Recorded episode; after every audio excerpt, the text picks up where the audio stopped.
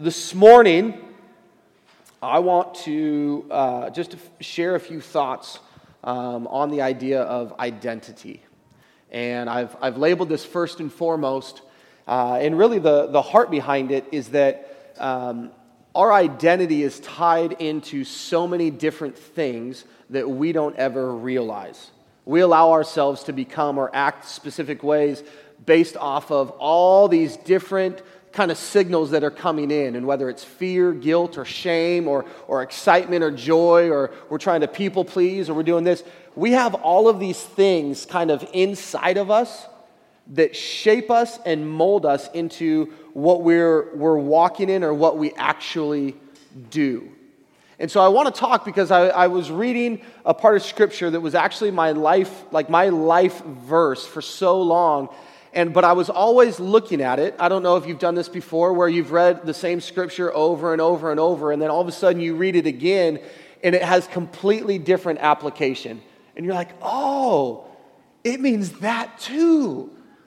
I'm not a theologian, and so this happens all the time to me. But I was reading Matthew 6, and it's verse 33. And it says, But seek first the kingdom of God and his righteousness, and all these things will be added to you as well. Now, to give you context, it, it, it, goes back and right before Jesus is, is telling them, hey, don't worry about the clothes that you wear.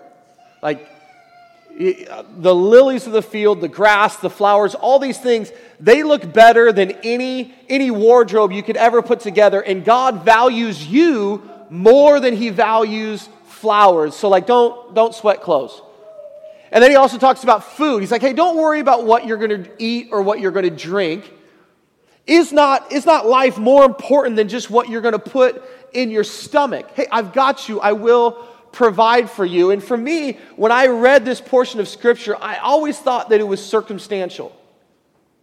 I always thought that this applied to my life only in times when I was lacking the clothes that I needed or I was lacking the food that I needed. Like, oh, I'm lacking, so now I can go to Matthew 6 and say, God, I know that you know that I need these things, and so I'm coming to you as my provider.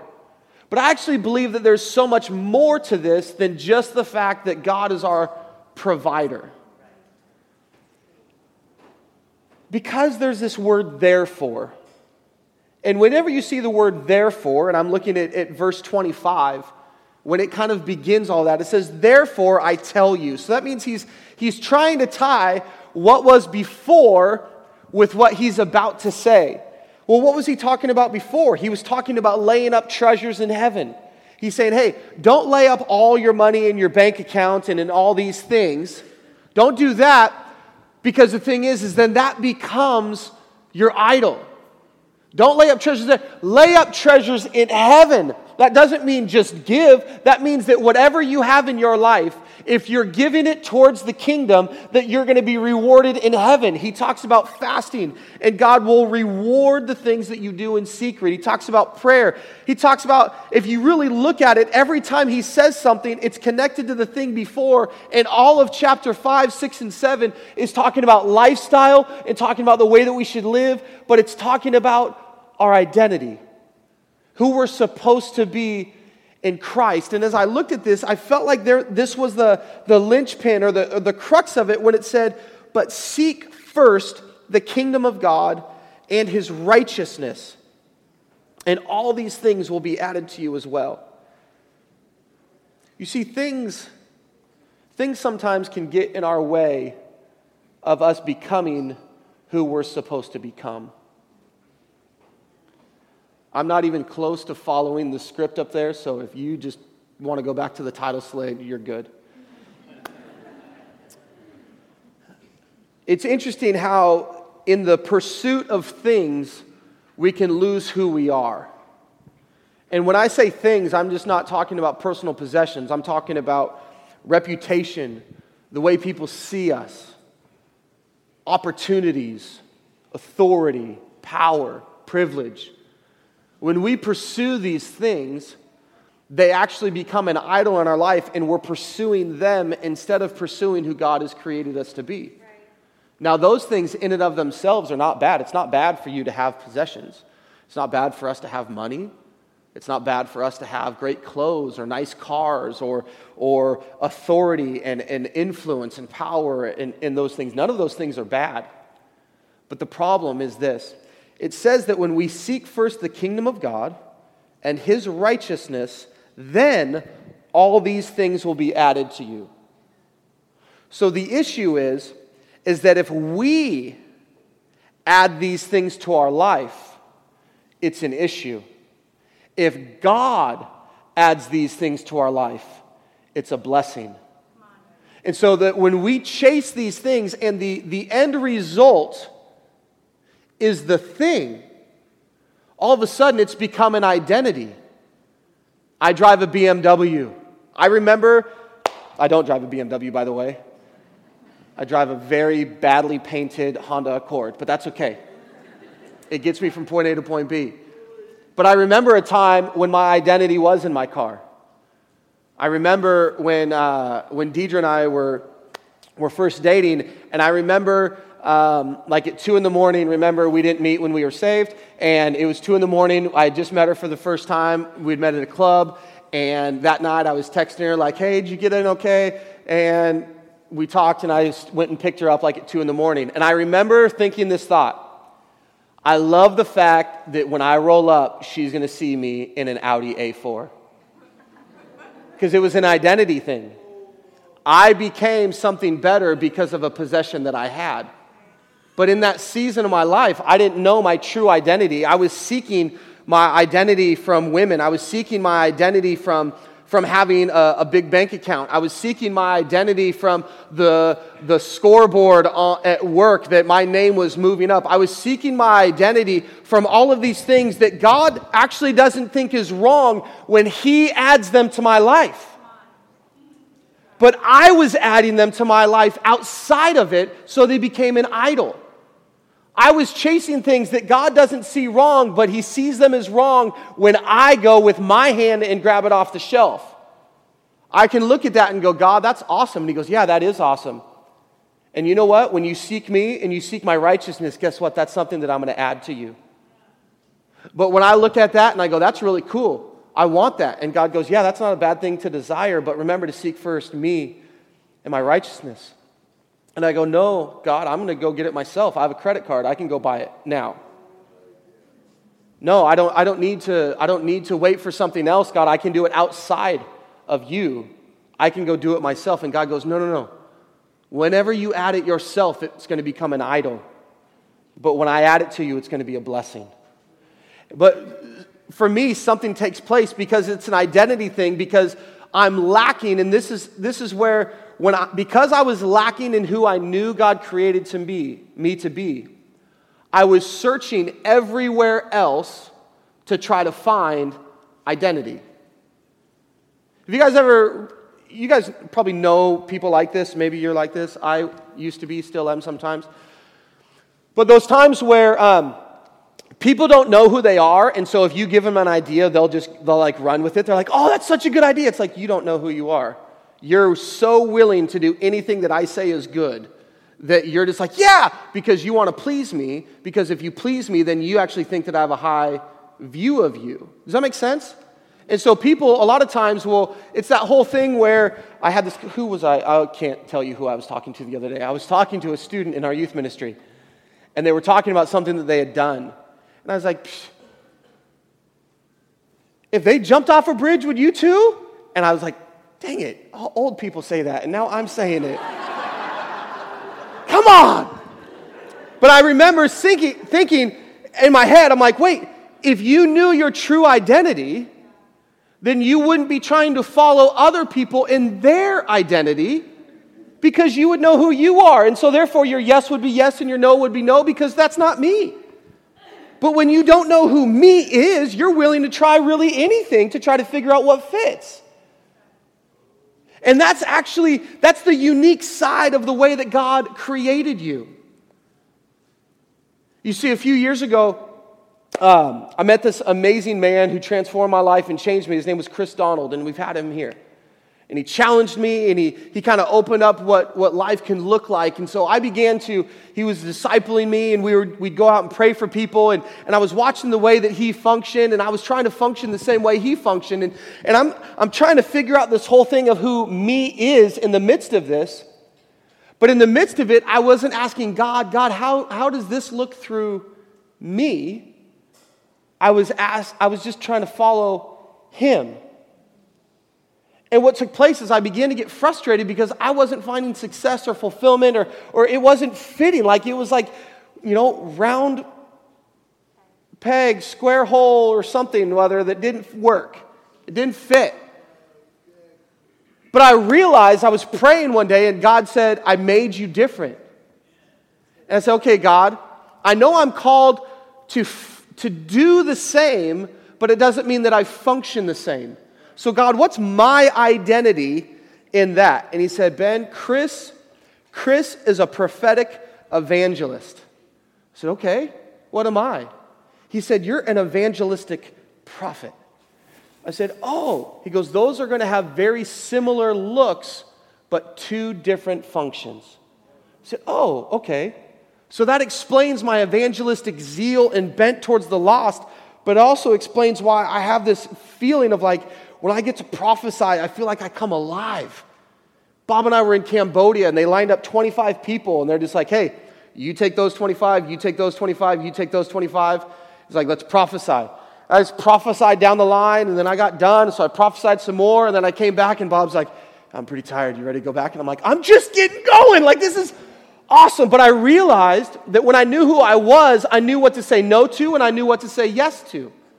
See, that is His righteousness. That's not just me being obedient or not obedient to God. That's His righteousness. It's His unique way that He wired me and built me. You see, I believe that when it says, but seek first the kingdom of God, that is seeking first the overarching, holistic view of what the the Bible says we are supposed to function in.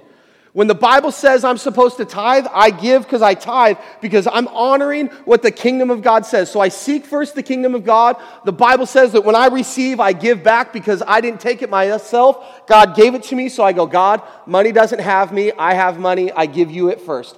And then with that, or with my relationship or my marriage, it's always within the kingdom of God. But then in the midst of that, God has wired me uniquely to walk out just the way that I was made. And I believe that that is the part where it says, Seek first the kingdom of God and his righteousness. His righteousness is the unique way that each of us are wired to go. I read one commentary that, that talked about defining righteousness as, as the unique set of expectations within a relationship between two people. And I believe that there's a right way for all of us to live before God. That if when we try to copy or we try to function outside of that, we're to find frustration. We're to get to that place where, like, this isn't working. I'm not sinning. I'm not, I'm not doing these things, but it's just not working. And so we have to be so careful to understand that it's not just about seeking the kingdom of God, it's about also within that walking in the way that God has uniquely wired us to walk.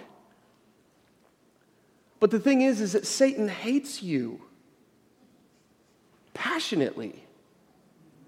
And he's going to do everything in his power to stop you from first getting into the kingdom of God.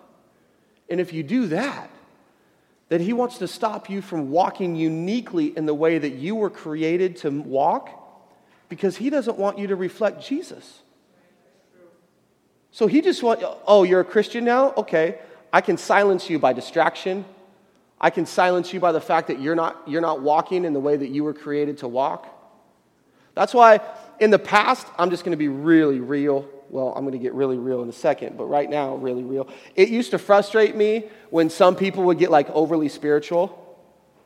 And I used to be like, God is not like that. Like you, like you're off your rocker. Like you, you know, when people would go down in the spirit, I'm like, that's fake. What are you talking about? Or people are like, oh, Jesus is so, ooh, ooh. And I'm like, okay, like calm down a little bit. Like, You can't finish a sentence because you're being so overwhelmed by the Spirit, okay?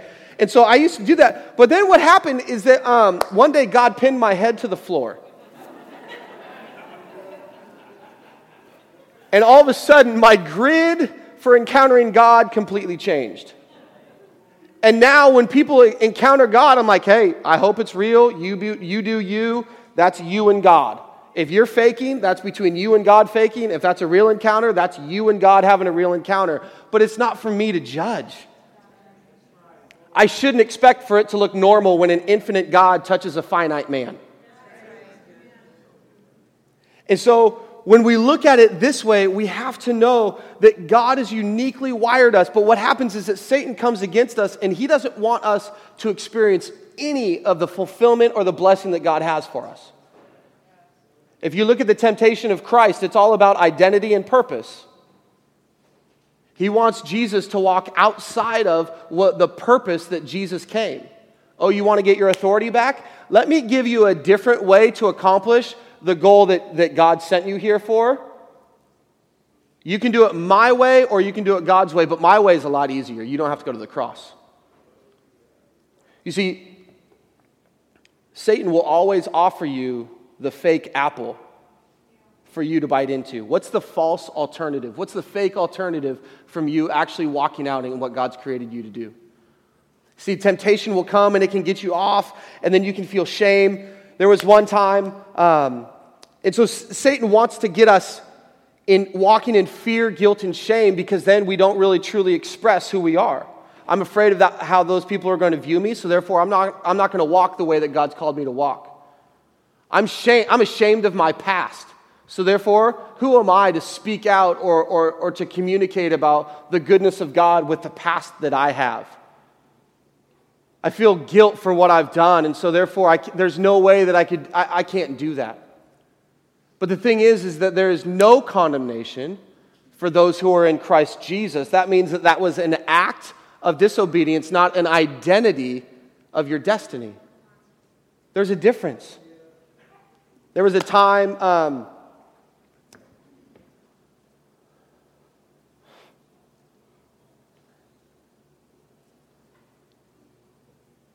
there's some stories that are harder to share than others because some short stories make you look really good, and other stories shift or potentially shift the way that other people look at you.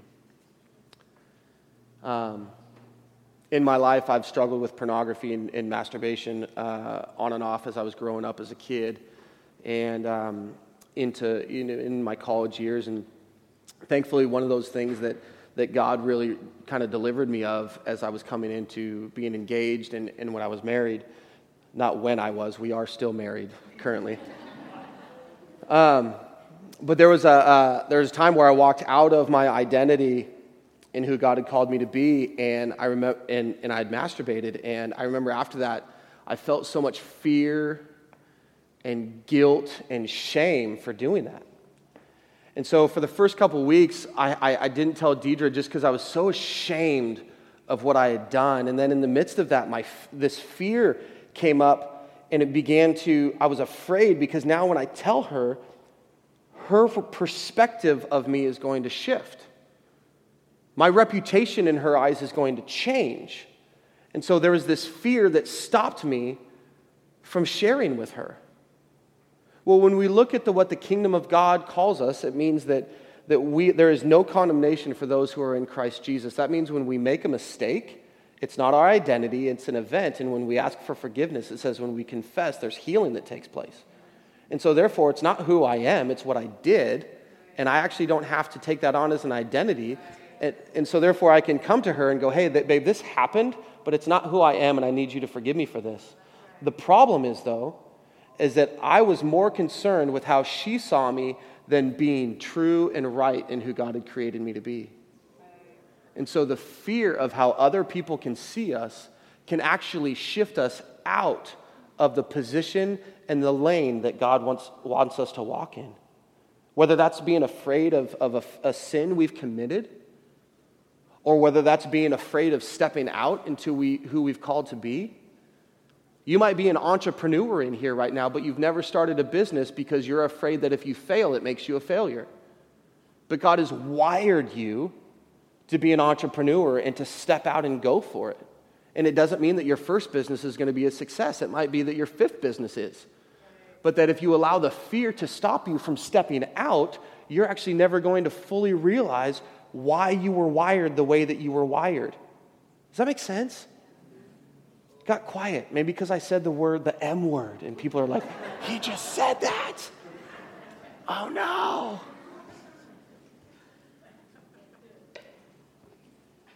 But what I've found in life is that if there is if there's an area that I'm living my life in, and, and I take that and I take that area and I go, God, I'm going to submit this area to you.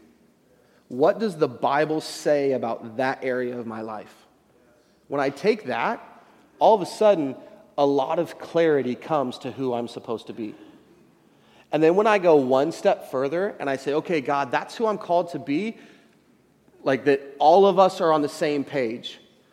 But what about my unique wiring? How am I supposed to uniquely walk that out from me? Because I'm not the same as this person, and I'm not the same as this person. And so, even though this person might be a prophetic evangelist, and this person is too, and I am too. We're also all going to have our unique wiring and how we walk that out. And I'm no, I don't want to copy somebody else. I want to walk in the true nature of how you wired me to be. But what takes place is that the enemy doesn't want you to do that.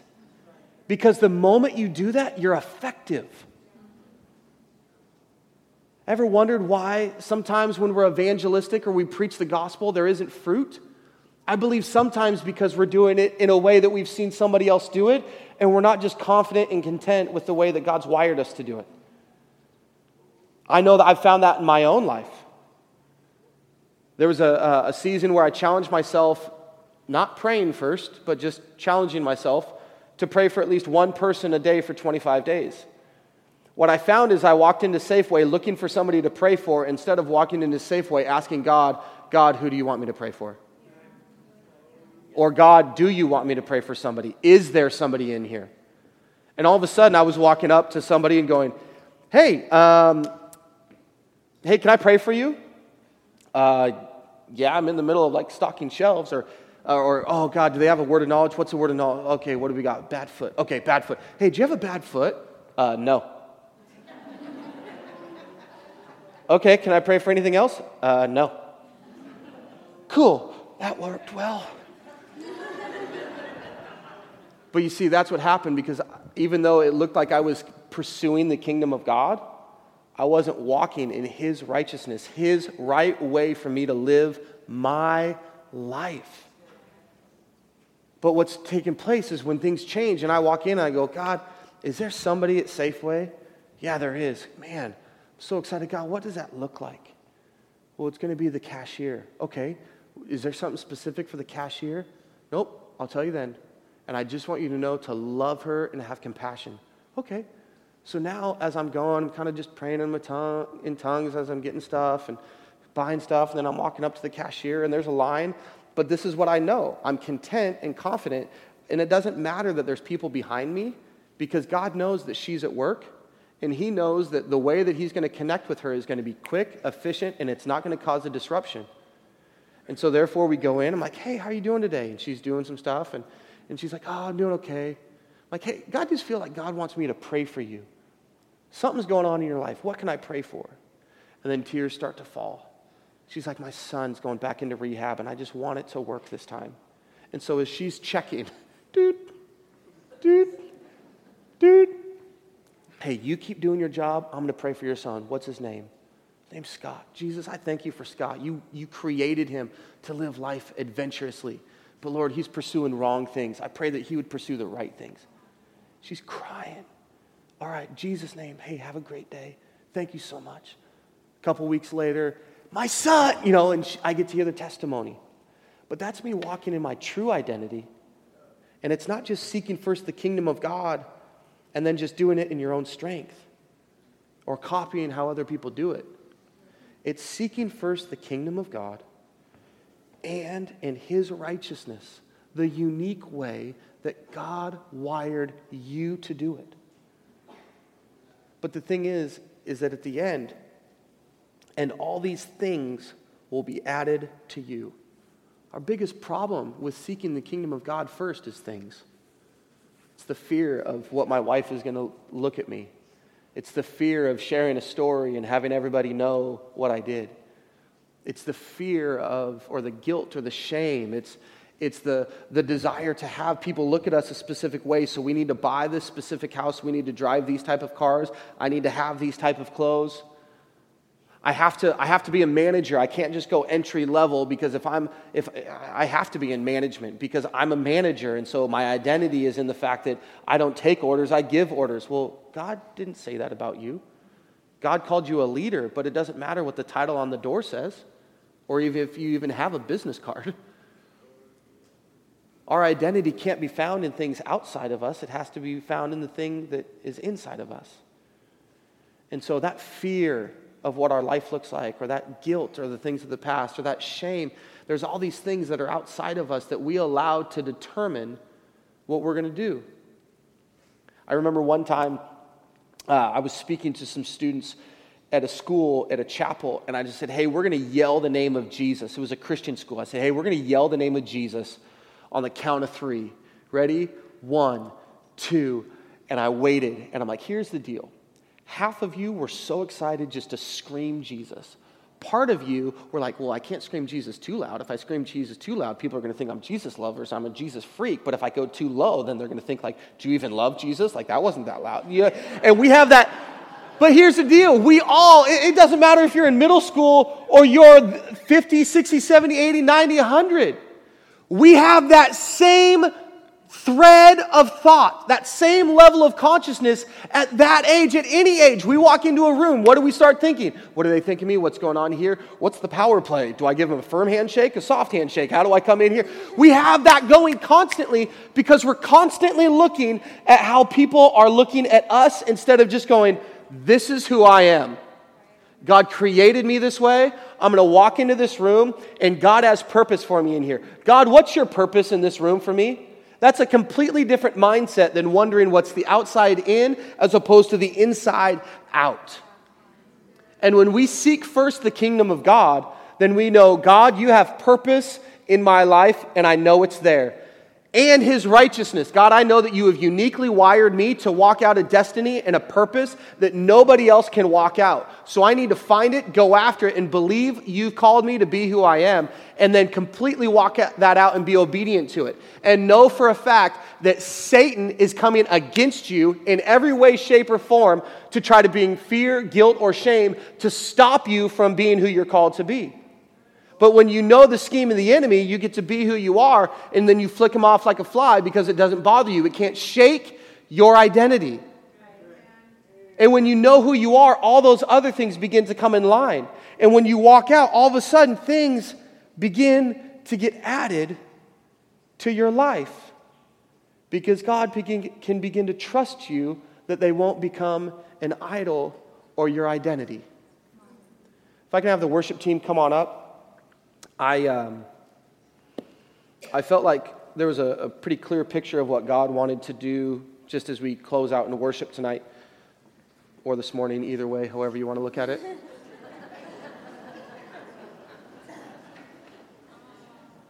Um, uh, there's this, this word altar that's in the Bible.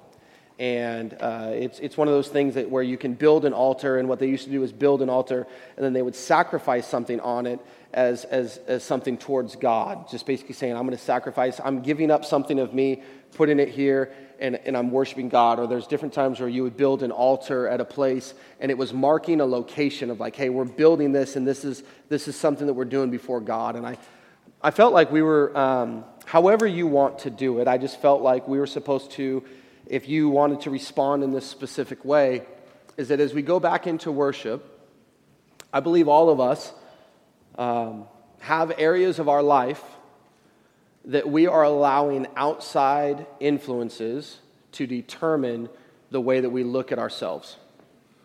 whether that's fear of how other people see you, shame from things you've done in the past, guilt for maybe not even stepping out the way that, that you're, you know you're called to, to live your life. But I believe that there's things in our lives, there's distractions, there's stuff that we have that, that we're not completely stepping out and being who we're called to be. And so, what we're going to do is, I, I just want to uh, create like a safe space at the altar for people um, to come forward. And, and you can stand, sit, kneel. Lane takes up too much room, so just be careful. Um, but whatever you need to do, and, and my, this is my hope.